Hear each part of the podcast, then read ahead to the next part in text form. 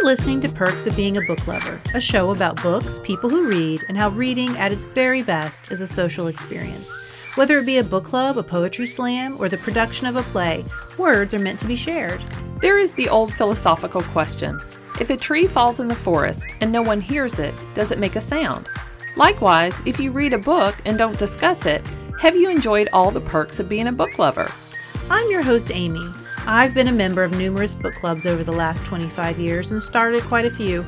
I love asking people what they're reading so that they'll ask me the same. I'm a vintage bookseller, a traveler wannabe, and a fanatic about dogs. And I'm your host, Carrie. I'm an English teacher, a freelance writer, a blogger, and the person whose Instagram feed features more photos of my cats than my kids. Each week, we will talk with a guest who shares the love of reading, how they impart that passion, and what books really catch them on fire. We will also tell you about our literary lives, what books are on our nightstands, and other bookish fun. Welcome. Do you remember when a library was just a library? A building with books and periodicals, maybe a few DVDs. Today's library, though, is in flux, transforming beyond a static brick and mortar facility to become a movement with social events, digital interfaces, and futuristic technologies. While reading is still a huge part of that movement, it is just one of many unique ways in which people can interact with a library. Today's guests, MK Eagle and Hannah Elliott, are librarians at Louisville's new Northeast Regional Libraries branch and also coordinate much of the adult programming system wide. They started a program four years ago called Books and Brews 502, which is just like the library's summer reading program for kids, but in this case, an awesome winter program for adults that can include beer, coffee, and food. Sounds fun, right? It runs December 1st through February 29th, and you can sign up at the Louisville Free Public Library website. And as millennials, MK and Hannah are striving to offer programming to appeal to all adults, but especially to this demographic. They're part of a movement to take the library outside of four walls and into the larger community. MK and Hannah tell us what a pop up is in terms of libraries, how to earn points towards fun prizes just for reading books, at what events you can actually drink beer in the library, and how a simple library card can open up a world of cool gadgets and equipment to use for free. Those two millennials are teaching these two Gen Xers a thing or two about how the library is transforming, which includes cool outings and silent disco. Amy and I are at the Northeast Regional Library today, and we are here with MK Eagle, the Northeast Regional Library's Library Program Supervisor. And we are also here with Hannah Elliott, who is the Library Programs Coordinator. And I'm sure they can tell us a little bit more what those important sounding jobs mean. So, welcome to Thank both you. of you. Thanks for having us. And let's start, uh, if you would just tell us a little bit about yourselves. Sure. Well, I'm MK. I'm a supervisor here. That just means that I'm one of the four on the team who, you know, have to deal with patron complaints and supervising employees, et cetera. But I focus on the Maker Pavilion here in particular, programming in the building and some out of the building, like Books and Brews. I am not from Louisville, which people guess immediately. I don't get that question about where I went to high school because I moved here four years ago from Boston, Massachusetts. Before that, I'd lived in Oregon. Uh, I'm Hannah. I am a library programs coordinator, which means that I create programs and offer them to the public here at, in the Maker Pavilion at the Northeast Regional Library. And then I also work as a team with uh, some other coordinators around the library system to do big programs uh, like the How To Fest and things like that. And I spend a lot of my time operating stuff and trying to operate stuff in the Maker Pavilion. Well, we should mention they were actually recording today in the new recording studio that is in the Northeast Regional Library. It's very cool.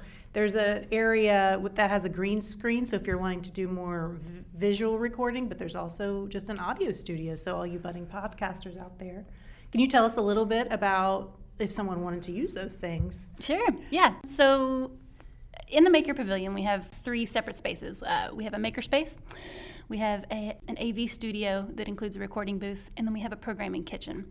And uh, you can use all of these spaces a little bit differently. After attending Maker Pavilion 101, which is the prerequisite 30 minute class you have to attend first, you can come in and work independently on any of the machines in our makerspace. Aside from that space, you can reserve the recording booth and the AV studio, and that's just a little form online. So give us a couple days ahead of time. We can book some time for you, and you can come in and use any of the things in the space. I'm not an audio engineer or an expert on anything, but I'm comfortable getting people started and set up and you know I do the best I can. what are some of the items that you have over in the Maker Studio? I hear there's some cool stuff over there. Yeah, we have a Glowforge laser cutter.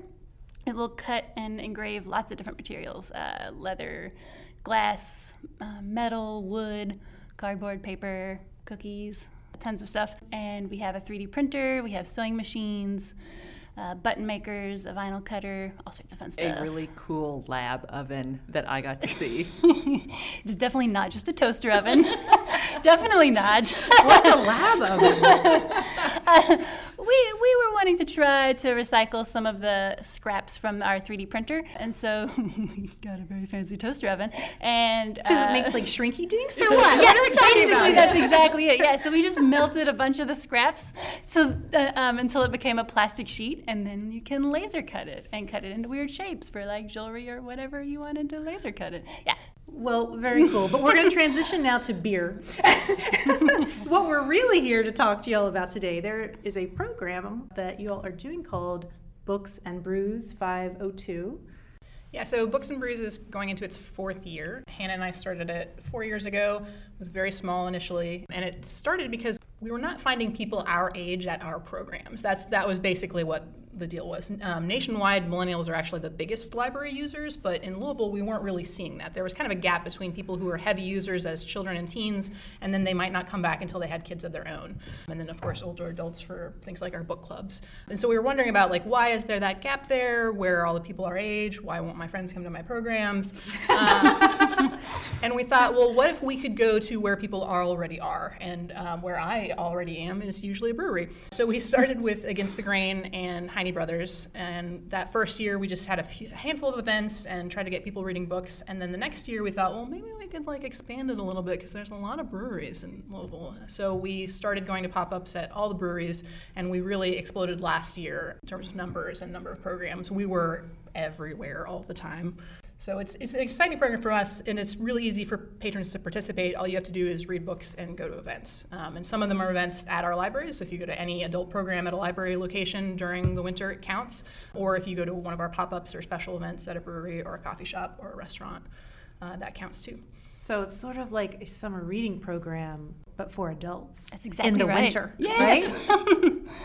so I discovered this program sort of on accident. I was on the Louisville Free Public Library's website. So you mentioned that there are all these pop-up events and different things, but there's also because all I've ever done is just sort of the online. So could you talk a little bit about, you know, maybe people who you know they want to participate because there are prizes involved. I actually won one one year. So uh, could you tell us a little bit about sort of the online people who maybe want to keep track of what they're reading? Sure, yeah. It's actually the same program that we use for summer reading and the Cultural Pass um, in the summer for kids. So it's a program called Beanstack. It's an easy way for you to log your reading and get reading recommendations personalized to your interests if you're interested in that part. And all you have to do is use any web device. It's just a it's, it's an optimized website. They also have an app the app is a little bit different in terms of on the app you can even it's they call it like a Fitbit for reading kind of an app where you can track minutes and we don't track that at all for books and brews so we generally say just use the website. But you can log in log whatever you've been reading. Um, you also log any of the events that you go to which is a really simple it's basically a free text box just saying which event did you go to? Tell us about it um, and that way we can also kind of track a little bit about the event participation as well. So is Beanstack, is it sort of like a Goodreads? I've never been on that. Is it a, an app that is specific to Louisville Free Public Library? It's not, no. Okay. So they, they have library clients all over the country, um, and they do their own big winter reading challenge um, each year too. It's it's less like Goodreads because it's not so much a social networking kind of a situation. It's more about you and your family reading together. So it's it's an easy way for parents to log what they've read. You know, whether they're doing summer reading or Thousand Books Before Kindergarten, which is another program that we do online. And it's if they want, it's a way that they can get some tailored uh, recommendations for themselves or for their kids. So, how does someone sign up to participate, and when does it start? Sure. So the program runs December 1st through, uh, we've got a leap year this year, so it'll be February 29th. And you can sign up as soon as I get the program online, which it is not quite yet. You can sign up for Beanstack anytime you want um, by going to our website. You can sign up and create a profile, but in terms of registering for the program, that'll be up in the next couple of weeks or two whenever I get that off of my to do list and actually just put in the program again.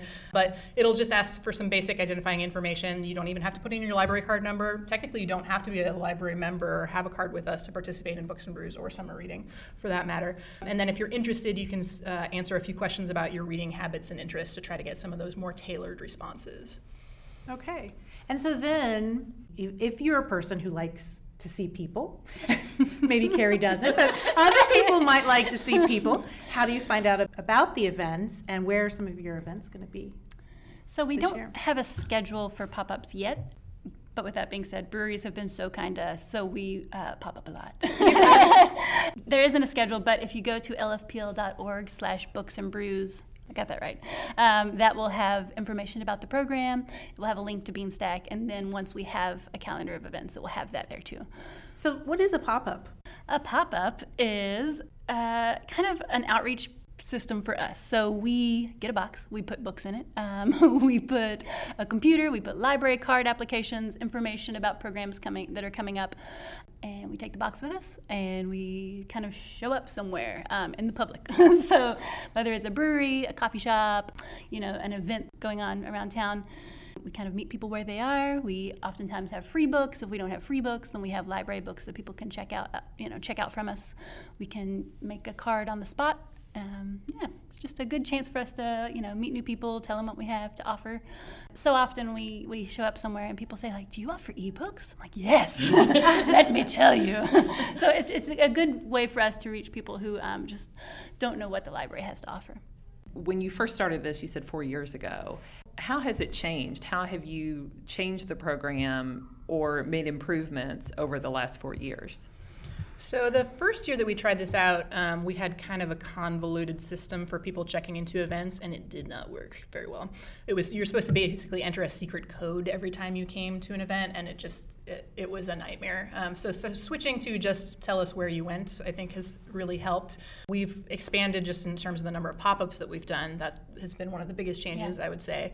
And this year, you'll actually see some new faces at especially the Heine Brothers pop-ups. Um, Hannah and I will not just be the two crazy people running around doing every event, so we're excited to have some more help with that as well. And then prizes were a new addition last year. So for the first two years, we had some very generously donated prizes that we did as drawing prizes just throughout the program, and we still do offer those. But now we also have what we call completer prizes. So just like with summer reading, when you complete, you get a prize.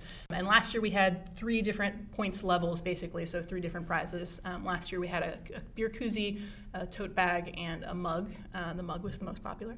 Uh, and this year we have something completely different, but we can't tell you which yet because we're still waiting on it's those a prizes. Big secret. It's a big reveal. Um, but the prizes, it turns out, people really like prizes. So I think that helped uh, mm-hmm. with the growth last I'll admit, year. I still love a tote bag, even though I have like probably 25 tote yeah, bags. Yeah. I still really like a cool tote bag. I'm a minimalist, so I'm like, I don't need more stuff. But one year I did win a gift certificate to Louisville Tea Company, which I had never been there. So that was so exciting, and you know, I was just stoked. Tell us about some of the breweries that you all have gone to and some that you're maybe hoping to for this year. Yeah, absolutely. So, um, Against the Grain has always been one of our primary partners, so we always do events with them. They're so generous with their time and their space, um, and we're excited that they now can sell at some of our events, our adult after hours events. Um, so, we're looking forward to having them at Yule Ball this year. Our Potterpalooza has moved to the winter for 2019, so mark your calendars, December 7th, at the main library. So we always love Against the Grain first and foremost. We've also had some great events with Mile Wide. Um, we like to have fun in the tap room there. Last year we did Book Bingo, which was pretty popular in their space, um, and of course they've got you know pinball and board games, and now Max House in the house. So that's uh, a great combination. This year, there are a handful of breweries that have just announced, and we're not sure if they're going to be open in time or not. Gallant Fox is one of those that I've been eagerly awaiting their actual opening date, as well as the new Wild Hops at Safai um, at Logan Street Market, which thankfully just opened. So we're hoping to add them to the roster. Um, last year, Vigrits and False Idol was new for us, so we hope to go back to them as well. They're a ton of fun. So you had mentioned like you did bingo at one of them. Is there usually some sort of organized activity at the pop-ups or you're just facilitating the book part and then people can do the whatever fun stuff they want to do while they're at the brewery? So it's a mix. We always offer it up to breweries that we'd love to sort of join on an event that's happening already or, or be part of an event that's happening already because turnout is usually a little bit better when that's the case. But sometimes they just say, like, no, you can have a table, do whatever you want, hang out in the corner. And that's what we do. We show up and hang out in the corner. Um, in terms of, I think, promotions, um, we're fortunate that the breweries usually make a Facebook event and share on their social media as well. But again, if it's really an event, if there's something happening, it's a little bit easier to kind of draw people in rather than just saying, like, they'll be here. That's the event. So, do you find that you are drawing uh, more millennials, or do you find that there's some older people that tend to come to these? What What does your audience look like? Yeah, I, I think it's a mix. I think we are drawing more millennials into this program, and, and that is why we created it. It isn't just for people who like beer and like coffee and like books. You know, it, it's it's really for anyone who wants to participate who's an adult. Um, we have lots of people who just read and, and, log books, or we have lots of people who come to all of the programs, you know, so there are multiple ways to participate, and there's no wrong way to participate. And for that reason, we have pretty wide demographic, and that's I think that's great. You know, I like that about the program because one of the, one of the things I like to do, since I don't generally like being around people, is I like to just be able to log my books. I mean, it's just sort of fun, and you mm-hmm. get points. Like I think you get uh, 50 points for reading a book, and then if you write a review of the book, it's another 10 points or something like that. So, I mean, if you're a person who likes kind of keeping track of what you're reading, you can get a sense of accomplishment, and that's sort of all I need.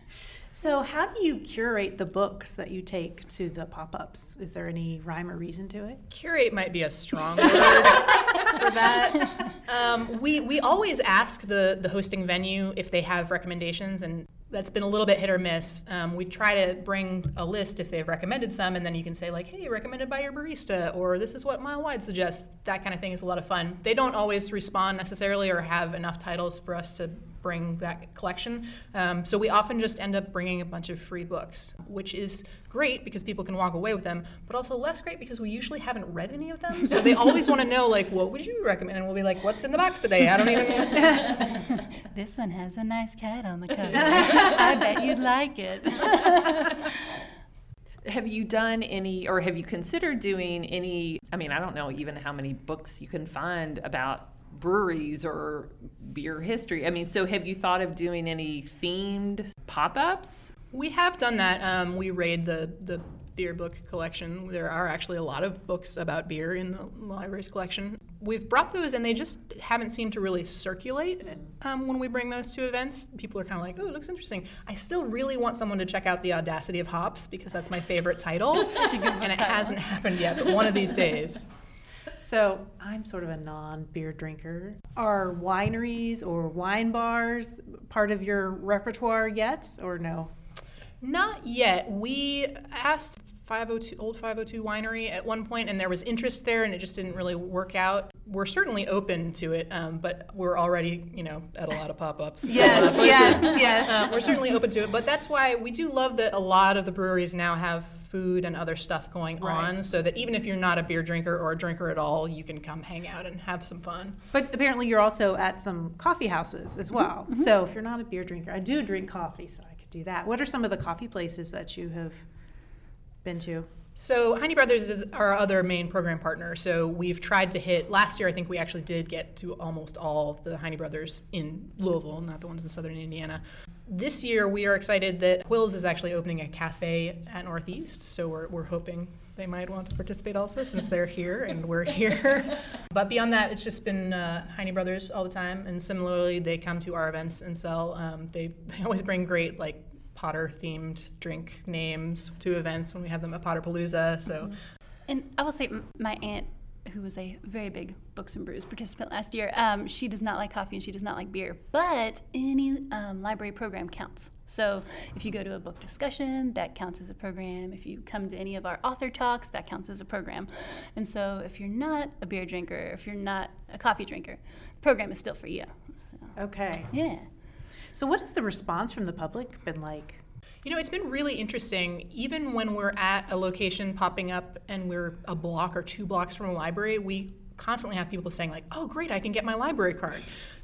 It's like people are planning to go to these pop-ups that they could just walk down the street to the library is there, but but they come to us instead. So it's been really interesting.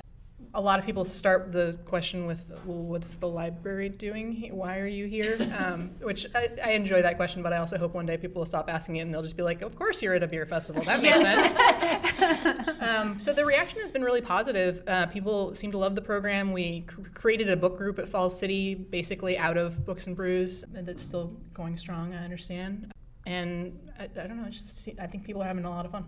What were the events with younger adults that you were having trouble getting participation? I guess maybe I'm not even clear what adult programming that you have at the library. Sure. Well, one example is that um, many of our locations do movie nights, completely free movie nights. We tried around Halloween a couple years in a row to have movies at, at the main in the auditorium. It's great space, free popcorn, etc. And it was like people just trickled in. There's like half a dozen or something. And you know, I, there's a lot of competition for fun events around town. I totally get that, but ours are all free. Yeah, Free. yeah. Free's good. So you had mentioned ebooks, Hannah, that people who come to these books and brews pop-ups are interested in an ebook. So, and I'm showing my age here because I would have to say, "Oh, do you have ebooks? And can you show me how to use my phone to access them?" So, is that part of what you do at the pop-ups if, if Yeah. people need that assistance? Yeah, absolutely. Yeah. We met a patron at Flat 12 last year, and then she came back and back, and every time I helped her with audiobooks, and it was great. it was great. She became was she um, an avid Yeah, she might have been our audiobook user. Um, and, and she didn't know that she could get audiobooks onto her phone without ever checking out a disc and burning it to a computer and uploading it to her phone. I, I'm, you know, we're absolutely happy to help people on the spot with device help, or for that matter. If someone brings a device into a library, they can always get help with ebooks or audiobooks there. And audiobooks count for this Oh, yeah. challenge as well? Definitely. Okay. They Okay. better. I know, but I just figured I should ask just in case. So I, I do want to ask this since we were talking about like ebooks and audiobooks. So people who maybe want to make sure before they come to a pop up that they've got what they need on their phone, w- what do you tell them to have? So for ebooks, uh, you need Libby, um, and that is an Overdrive product. For audiobooks, we have some on Libby, and we also have a platform called RB Digital. They're both apps that you can get in the App Store for whatever device you have.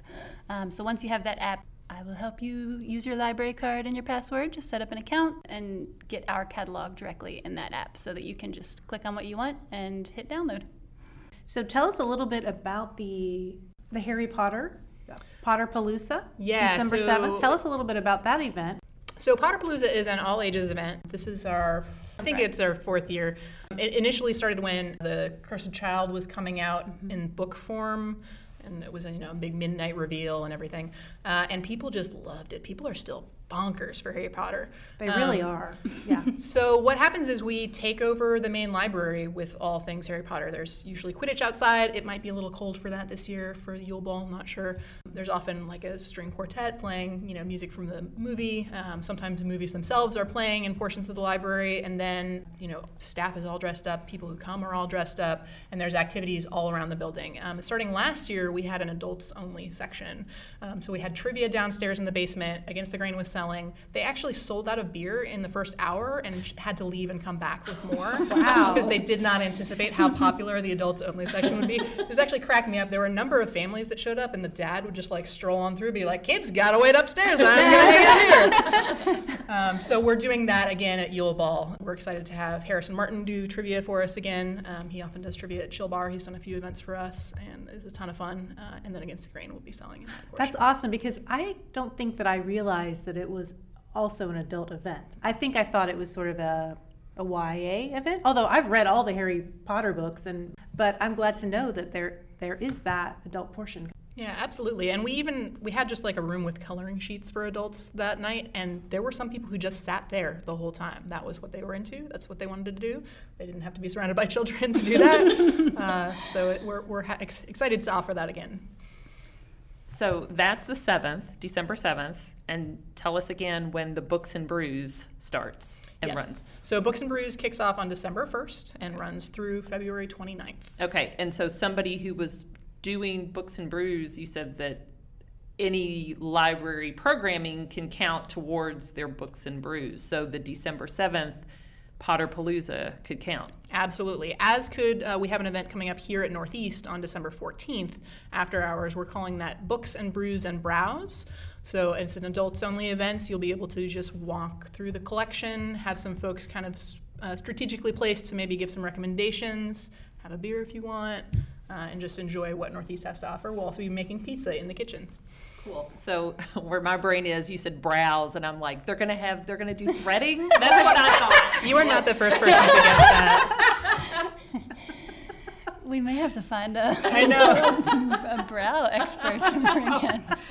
But you just, you have to. I'm afraid we'll add that. disappoint if we don't. Or you need to get some of those sticky woolly eyebrows at oh, Halloween time and everybody has to wear them. Just an idea. You know, they might want to hire us at the library for their programming because they're not doing a good enough job on their own. Yes, I'm sure. Well, we are going to take a break. And when we come back, we're going to talk about what we're all reading.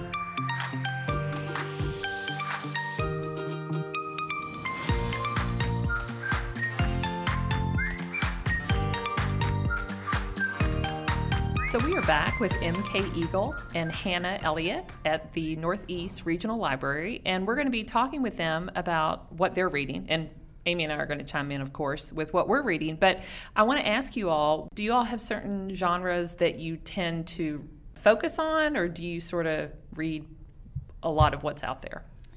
I try really hard to read from every genre um, and, and kind of rotate which genre I'm reading from. Um, I don't always do a great job of that. Sometimes I get stuck in a really, really specific kind of theme or even location, like region. I'll read a bunch of books that all came out of one city or something like that.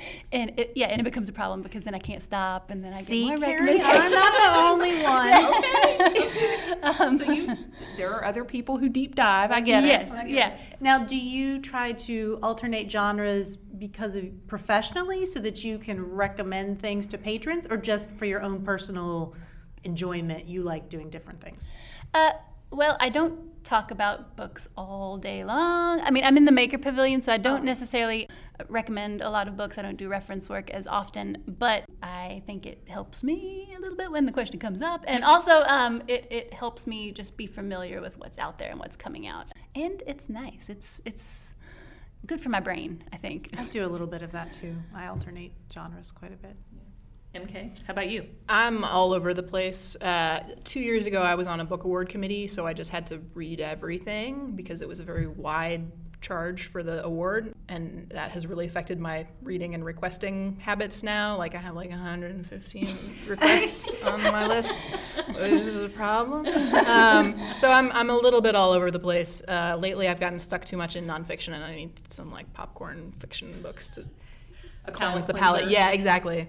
So, what's it like to be on one of those committees where you have to read like sort of a huge amount of books to to help narrow down the award? Is it is it fun or is it like a chore? Like, It was. It really was a fantastic experience. The award was the Alex Award, which is given by YALSA, the Young Adult Library Services Association, um, recognizing adult books with teen appeal. So that's basically could be anything. And it was it was a ton of reading, um, but I tend to read pretty quickly, so that was okay. But there were definitely some that you know you get you get these in that somebody else really really loved, and you read it and you're like, I don't know why you loved this. Yeah. Why, why are we loving this? And those were the toughest for me because you know you want to be able to have a respectful conversation with your peers, but also you're like, "Oh, I gotta finish this somehow. Somehow I gotta get through this one. so what are you reading right now? Uh, well, right now, I just actually, again, palate cleanser, because I've been reading so much nonfiction, I just requested um, one of the Laurell K. Hamilton, uh, Anita Blake Vampire Hunter series, which I started reading when I was 14 and like dog earing the, the juicy bits. It's, a, it's just a violent sex romp, is basically what all of her books are. Um, so, and I'm several behind in the series, so I was like, maybe I'll just read one of those and just see how I like it again. Tell me her name again. Uh, Laurell K. Hamilton is the author. I've been talking up this book like crazy. It's vampires? Uh, vampires, werewolves, were other animals, lots of lycanthropy in that book. Okay, because I know, you know, I, I have been talking about this book because I got it from the library. I'm actually returning it today in your all's book drop, but I'm almost certain that that, that author is mentioned. So I'm going to So tell them what the book's Oh, so the book. Oh, yes, Amy, I will tell them what the book is about. So uh, I just feel like I've been talking about it so much. Uh, so it's Monster She Wrote, the women who pioneered horror and speculative fiction. And it's by Lisa Kroger and Melanie Anderson. And um, this is like at least the second show where I've talked about this book. But that's okay because it is full of all these great women authors who, uh, you know, it, it, goes back to like Mary Shelley and even pre Mary Shelley, the women who were writing Gothic horror. Um, and then it goes all the way to modern writers. And the great thing about it is that I've learned about so many female writers in these different genres. The bad thing is I have to stop every 12 seconds and add another book to my Goodreads list. So it's it's been a little annoying in that regard. But I finished it last night and. Um, so anyway, I'm going to check and see. I'm going to pull back for a minute. I think we all need those books though that are just you don't have to think too much. I mean, it's just like a pure comfort read sort of. Do you have do you have a genre that is sort of your go-to Hannah when you need a break, a palate cleanser? Yeah, so this is not my genre, but I just finished Chi's Sweet Home by Kanata Konami, I think is how you pronounce that name. And uh it is a juvenile manga. It's not my genre really, but it was adorable. It's about a fluffy cat who finds a home. There's a little bit of drama in there because uh, they can't have cats in their apartments, so that's the real turning point of the novel. Great, great. I was sick. It was a wonderful read.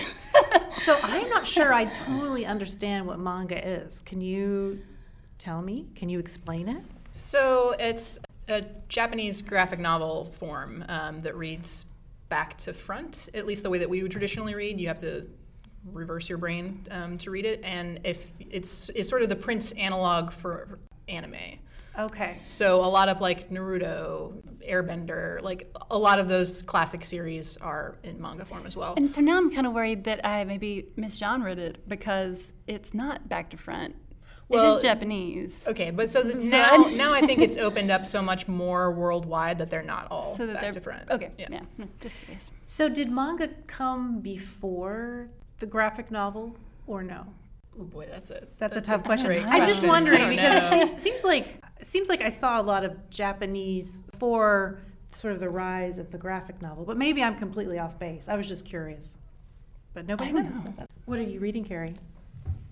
I finished a book called Exquisite Corpse by, and I'm going to botch her name, I'm sure, Penelope Bagieu, maybe? B A G I E U. I read a book by her called Brazen. It's a graphic novel about women in history who were complete badasses.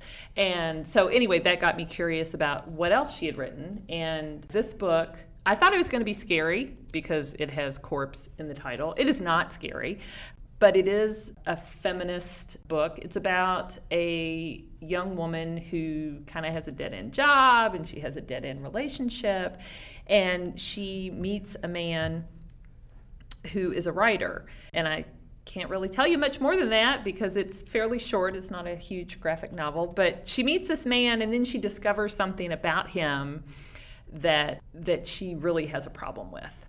And and in the end you get, you get this surprise that well I wasn't expecting it so I like the way it ended. Now some of the graphic novels that I get I hand off to my son who's 12 this is not one of those. So because there's you know there's some pictures of bodies in compromising positions I guess is how I want to phrase that. I mean, it you know, it's fine for adults, but not for. Don't give that one to your 12 year old. Amy, what are you reading?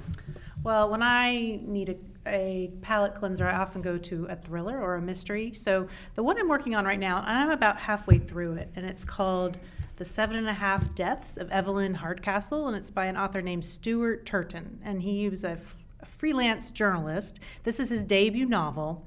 It was published in 2018. So I have never really read a book like this before. So imagine a place like Downton Abbey, a country manor, and they have all the servants and the little melodramas, but there's a murder. And so imagine a movie like Groundhog's Day or a book like Before I Go to Sleep by S.J. Watson. And in that book, every day she wakes up new and she doesn't know who she is and she has to start the day um, exactly where she was the day before.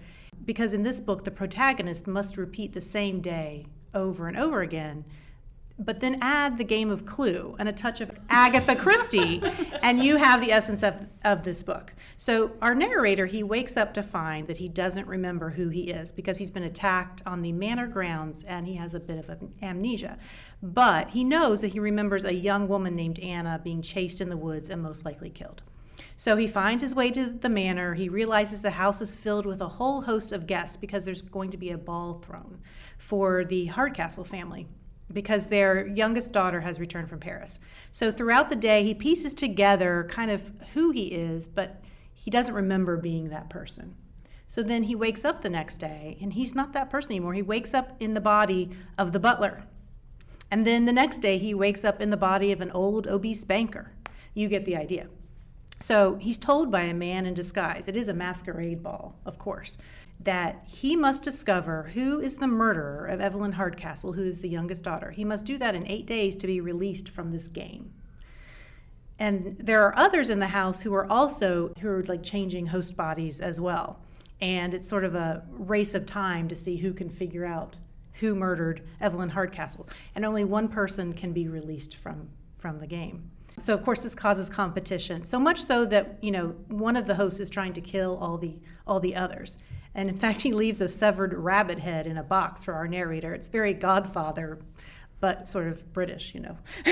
He's a rabbit. I'm thinking Hunger Games too. I guess, yeah, I guess you could say it's. Yeah, I hadn't thought about that, but yeah, I can see that. And then of course, everyone has many secrets, and it's delightfully British I started this as an audiobook, and while the narrator was great, I would not recommend doing this as an audiobook. The storyline is very complex, and I couldn't keep track of what was going on. So I was listening to the same chapter like three and four times because if you stop listening, if you're distracted for a minute and you and you miss something, like it's it's a big deal. You've missed a a whole plot point. So I checked the book out, and I'm glad I did because in the front there's a whole list of characters because there's a lot of characters. You have all the the house staff, and then you have all the guests, and you know it gives a little description, and it really helps you in the book that you do not have in, in the audio version. I would recommend this for a person who loves British mysteries, maybe who even misses Downton Abbey because they're not making those anymore, but wishes that it was a little bit more murderous. I'm confused just from your description of the book. So th- it sounds like this is this a, a, book that you have to concentrate on, would you say? Y- yes and no. I mean, I feel like I'm just sort of going with it. I'm not I'm not questioning a lot of things, do you know what I mean? I'm mm-hmm. just I've suspended disbelief and I'm just kind of going with it and seeing where it's taking me. I suppose if you really got hung up on all those little on all those little details, it might drive you crazy. So I hadn't thought about it, but maybe there might be a certain kind of person who would not enjoy this kind of book. But I'm kind of intrigued by it, and I I like a mystery. Well, I'm only halfway through, so I don't know if it's really going to be a, a thriller in the sense of like a, a Gone Girl. I mean, it's not a thriller in that in that way, at least not yet. We'll see. But it's it's I'm, like I said, I've never read anything. I've never read anything like it, but I'm I'm enjoying it. I did want to mention I looked in my book and I found Laurell K. Hamilton. She's in the new vampire section. And you said her her uh, protagonist Anita Blake. That's right, vampire hunter, also a vampire lover. It's complicated. and it says it's a series. Oh yes. Okay. Begins with guilty pleasure, so that's the correct. First book. And Which you've read that. the name of a, a vampire strip club. Oh.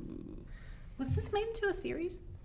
It there, is a series. It is a series. Yeah. No, I mean like a TV series. Oh. I've never seen if there is a TV oh, okay. or a movie I'm, maybe I'm thinking of it different. Okay, but you recommend that? Oh yes. All right, good to know. Something else is going on my TBR list. All right, when we come back, we are going to give MK and Hannah a top six. Six divided by two is three. Anyway.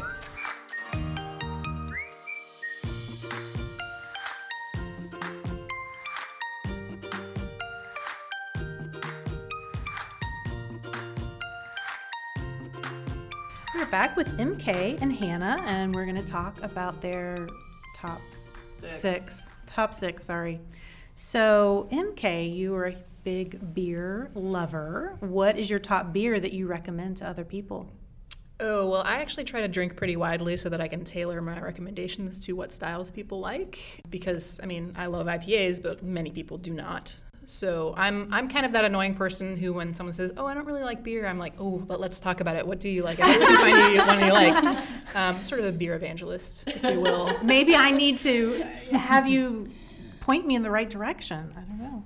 Well, you know, my husband did not like beer.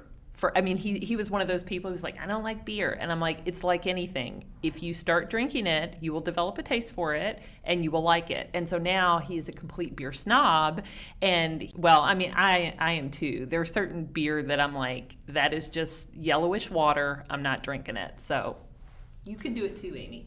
Okay, but let's let MK finish the Okay, her yeah, yeah, answer. yeah. Oh gosh, I don't. I mean, that that was my answer. I think. I don't. There's there's not any like particular. What's funny though is that the one that I'm really enjoying right now is actually owned by InBev because InBev bought Elysian. But um, Elysian's Night Owl Pumpkin Ale, very tasty. Uh, Grind had it on draft uh, last week, and I tried it for the first time. Super good. All right, Hannah, you enjoy traveling, but you said you don't get to do it as often as you'd like. So, where is the top place you would like to visit that you haven't been and why? So I'm like not actively, but in my brain, I'm planning a trip to Peru. Um, it's not, it's not really happen anytime soon, but I think about it a lot. Um, so I want to visit Machu Picchu. Yeah. Um, I have not ventured in that area of the world yet. I've been to Europe, and um, I just went out west for the first time last year. So I would also like to do a big tour of the national parks out west. Um, I went to Sequoia, and it was incredible, and I wish I could just live there all the time. But I would like to see some other of the big national parks out there. So you're a deep diver, deep diver reader like me. When you travel, do you like to read books that are set in the places Yeah. that you go? Yeah, I don't mess with travel books, like actual no. travel books. I don't. I don't need No. that information or No, I mean, I need mean, like- practical tips or help. Uh, but yeah, I want to read a novel about it. Definitely. What did you read when you went to Sequoia? Did you have one that you read? I can't remember. I don't think I read anything specific to that trip. So I went to Santa Fe this past summer and I bored Carrie to tears, I think, for about four weeks. I read like everything I could find about Santa Fe and New Mexico. And But fictional. yes, they were, well, one of them was nonfiction. There was one that was nonfiction. All right, MK, this I was very intrigued by this uh, interest that you have. So, what is the top reason that you're a little obsessed with Louisville silent disco? First, you have to d- describe what that is. Sure. So a silent disco, you get a pair of headphones that has three channels, and uh, in this case, it uh, turns three different colors, so you can sort of see visually what channel other people are listening to. But if you take the headphones off, depending on how rowdy the group is, you really can't hear anything. There's not, it's not a dance party to anyone else. It's only a dance party to the people in the headphones. There's a great variety. The the DJ for Louisville Silent Disco is great. Keeps things kind of really varied. So one channel might be playing, you know, classic disco hit, and then you've got like T Pain on another channel, and then you've got everybody sing along like Nelly on another one, and it really rotates. There's a lot of variety. But uh, the thing that I like about it the most is that I actually went to one on Friday night by myself. I didn't have any friends with me, and initially I was like, "This is going to be terrible. What have I done to myself? This is I would never consider going to like a club by myself." But nobody cares. Everybody's in their own little world, so you can dance and do whatever, and n- nobody cares. There's no awkward. You're just all bopping along to whatever you hear that not everyone else does. So, is there one place? I mean, like, is there one venue where you go to do this, or are there a lot of different no, places there's a that? lot of different places. So Louisville Silent Disco shows up at a lot of festivals, fundraisers. They were at the Tailspin Ale Fest last year. They've been at a lot of breweries lately, which is where I found them because I'm always at breweries. So they've been at Falls City a couple times and Mile Wide. And you can also rent Louisville Silent Disco. You could like create your own silent disco party. Which is Okay, so I'm just, I'm trying I'm trying to picture it. So everyone okay, you're showing your age here. I here. know, I know. So everyone has on headphones, but it's playing different music, and everybody's just kind of dancing to whatever's playing in their headphones. Right. So I'm totally interested in this because do you control your own Yes. volume? Yeah, you control your volume and your channel. So you can flip around as much as you want or stay on the same channel the whole time, turn it up, turn it down. So you get all the benefits of music and loud if you like it or not so loud, but like it's pretty quiet.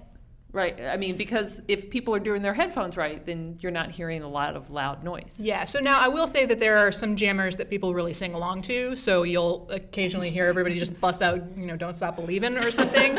Oh, oh, so there's like songs that I would know. oh, absolutely, absolutely.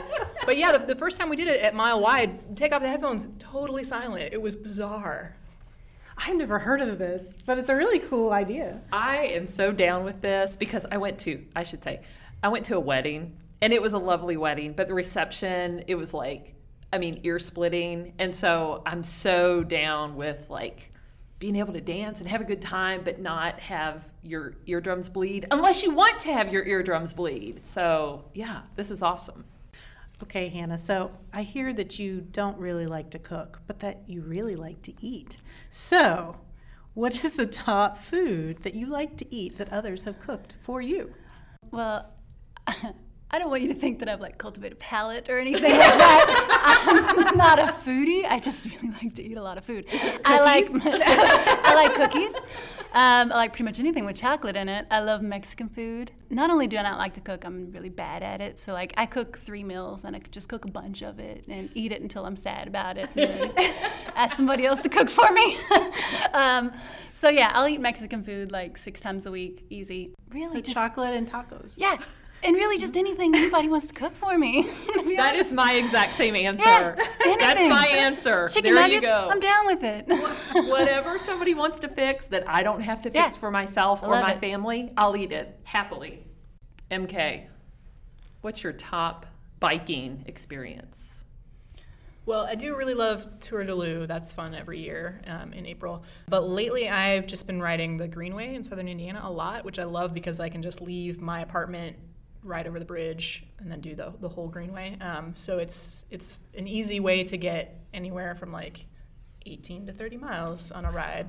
So describe what the Greenway is. Is it is it through all the little towns? So it- the Greenway runs along the river, basically. Um, Okay. So it uh, starts in in Jeff, and then you go through Clarksville and the Falls of the Ohio, and then ends at the amphitheater in New Albany. Oh, okay. Um, and it's completely protected. It's all just mixed use bikes and pedestrians, so you don't have to worry about cars and traffic. And it's usually very pretty. You see some wildlife. I saw a hawk the other day when I was riding. That was nice. So Hannah, you're a dog person like I am. So where's the top place that you like to hike with your with your dogs?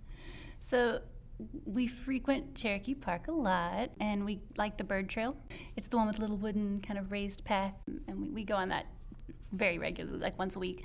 But we also go to Jefferson Memorial pretty frequently, and there's a really nice trail at Bernheim called the Cull Hollow Loop. It's like a mile and a half. Huh. If you start, I can't remember which. Oh my gosh! If you start one direction, you go up a hill at the beginning, and then the rest of it is like really, really nice, and you felt accomplished because you did a big hill, and then you have to go downhill the rest of the way, and it's great. So I like that about it too. But it's just very natural, really, really pretty hike. How many dogs do you have? Two, What kind of dogs do you have? they're two mutts. One's kind of a pit bull mutt, and the other's a curly mutt. Do they walk nicely or do they don't do much nicely. They're kind of, I mean, they're great dogs, but they're just they're just pains, you know. Uh, yeah, when we have the opportunity, we like to let them off the leash because they come kind of. Free, you know, when they feel like it, they'll come. You know, when you holler at them. Yeah. Um, but they just really, really enjoy it. I'm from the country, if you can't tell by my accent. And so uh, whenever I go home, um, we take them and let them run and frolic around in the fields, and they have a good time. So. There's one at Floyd's Fork at the Pope Lick branch that we like to take our dogs to, but my golden retriever, she does not walk very nicely in our neighborhood. When I say not very nicely, I don't mean that like she's pulling or something. I mean that she's so lazy she only wants to go down one street and then she'll stop and not go any further and wants to go home, which is a bummer because my other two dogs really still want to go. Yeah. But when we take her out into the woods and if we let her off leash, she just like she'll run up and explore and then come back and explore. But she's a very pack oriented dog. Like she wants the whole pack to stay together. So if there's somebody in the group who's kind of lagging behind, she'll go back and check on them and stay with them until they catch up. And she's really a good hiking dog, just mm-hmm. not a very good walking through the neighborhood dog because she's lazy. So she's a pack dog only if you're not on a sidewalk. Exactly. Yeah, I have a, a leash that has kind of a split so that I can put both of the dogs on one leash, which uh, works really well. Except one dog is lazy and slow, and the other and is like, "Let's run, let's let's frolic, this is great." And so going up hills at Cherokee, Pete, my one dog, just drags the other dog, just drags him. It's Yeah, terrible. I thought about getting that, but I'm just afraid that that my dogs would like get so irritated with one another that it would be. You know, Oh yeah, my lazy dog tense. will sit down on Oh, hills. okay. He'll just be like, "No, we're Yeah. not going any faster." Yeah, He'll yeah. sit. Gotta love dogs or cats if you're Carrie. MK, do you have a? Do you I, have a I'm a cat person. Okay, ah, It's good. yes, thank you, thank you. Well, it has been really great to be here at the library with you all, and I'm excited to try the Books and Brews 502 this year. It'll be a first time for me. Thanks for telling us all about it and the, the new exciting things that are going on here at the regional library. Thanks for having us.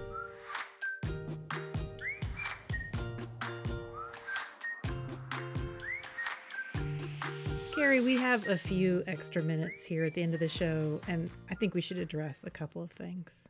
Okay. So, when I was editing the episode for this week with MK and Hannah, it occurred to me that this episode really wasn't just about the Books and Brews event that they do, but it was really about um, the new millennial librarian and millennials as readers. And I feel like we missed a little bit of an opportunity in asking them more about that. Well, even though I said something stupid like, I feel like I can really relate to you all, even though I'm old enough to be their moms. Um, but yes, I do agree that that we we did sort of miss an opportunity there. So, did you know that I, I found this infographic on experteditor.com.au, which I think means Australia.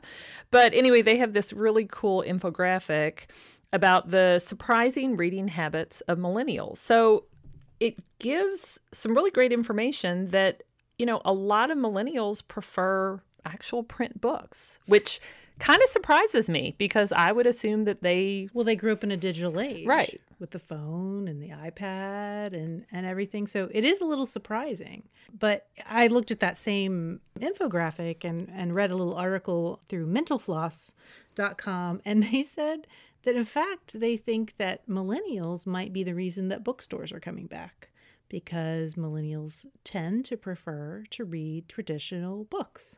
that's very cool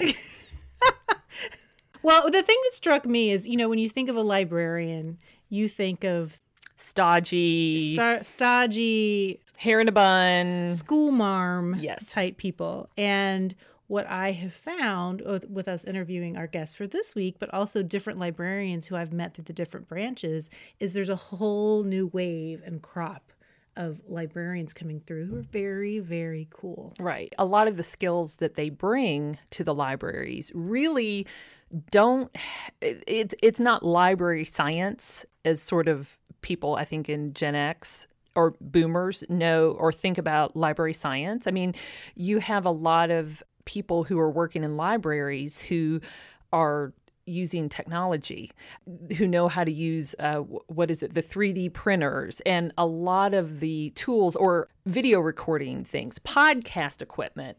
They know how to use those tools because libraries are still about books but they're about a whole lot more than just books and that wasn't the case when when i was a kid a library was just books Oh, good May- God, maybe a had a- computer And we maybe still had a card catalog. Right, right. Yeah. I mean, we were still listening to 45 records, Yes. you know, back then. Oh so my God, we're so old. we were so old. But I do think the face of the library system is changing because the libraries have changed. And so it, it's kind of cool to see to see that evolution yeah. occur. I use the library all the time, but I rarely go in and peruse the shelves. But, you know, I reserve books and then I run in and pick them up, or I get the audiobooks and listen to them on my phone. So even the way I use a library has changed from 15, 20 years ago. In fact, we met this really cool librarian yesterday when you and I were at the Writer's Block Festival. And she was there with her laptop and all of her little library cards that people could sign up for a library card. And she had books you could even check out right there, not at the library, at just some event, Some event yeah, in- in I- Louisville. yeah. And she was actually telling me she's teaching a videography class for the library because that is a specialty of hers, which is, I mean, what librarians in our age would know how to make a movie? Right, none. Maybe we should find her and see if she'll give us uh lessons on podcasting. I don't know. Maybe she knows about podcasting. I don't know. They were advertising an intro to podcasting class as well, which would have helped us had they had it last year. It still might help us. So I know I told you the other day that I had downloaded what I thought was an audiobook from the library and I couldn't get it to, to download onto my phone. I figured out why. It was an ebook. It was an ebook. It absolutely was. So I needed Hannah. I needed Hannah there to tell me, no, I'm sorry, you downloaded the wrong thing. That's why you can't Yeah. get it to play audio. You're a Gen Xer. She couldn't say, "Okay, Boomer, let me show That's you right. what to do." No one can say, okay, boomer no, to me at not least. to you, not to you. Well, we need to move on to our second issue. Okay, our second issue. Our second issue, which is I feel like I'm in therapy. Go ahead. there is a problem with the name of our podcast. Yep, I know. So when we were coming up with the name of our podcast, Perks of Being a Book Lover, we made a mistake when we told the person who was doing our logo. And we didn't catch it. And book lover was supposed to be two words, but she put it as one.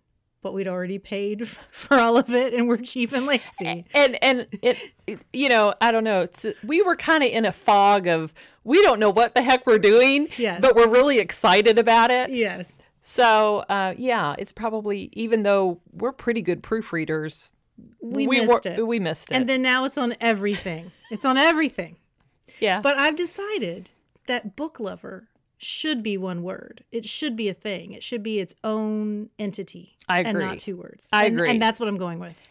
and if you've read Andrew Clement's book Frindle, I Then have not read that you book. need but to my read kids that did. book. Okay, so what's Read it got to do with Frindle? So this is a story of a boy who decides that his pen pens he doesn't want to call them pens anymore. He wants to call them frindles, and so he does this. He starts calling his pens frindles. Oh, I brought an I bought a new frindle. Anyway, his teacher, his English teacher, is appalled, and you know gives him a hard time. Well, he decides. Uh, well, I am going to see this through. So he starts this campaign and gets all the kids in his school. And I won't tell you what happens by the end of the book, but I will say that frindle becomes a rather important word. Well, I think that we should go on a campaign for making book lover a, A word- compound word. A compound word. It absolutely should because be a compound because word. book and lover are two totally different things, but when you put them together, all new meaning. that's that's our stance, and That- we're sticking. We're with it. sticking with it, even though it's incorrect. So we appreciate y'all. Thanks for listening, and we'll see you next week.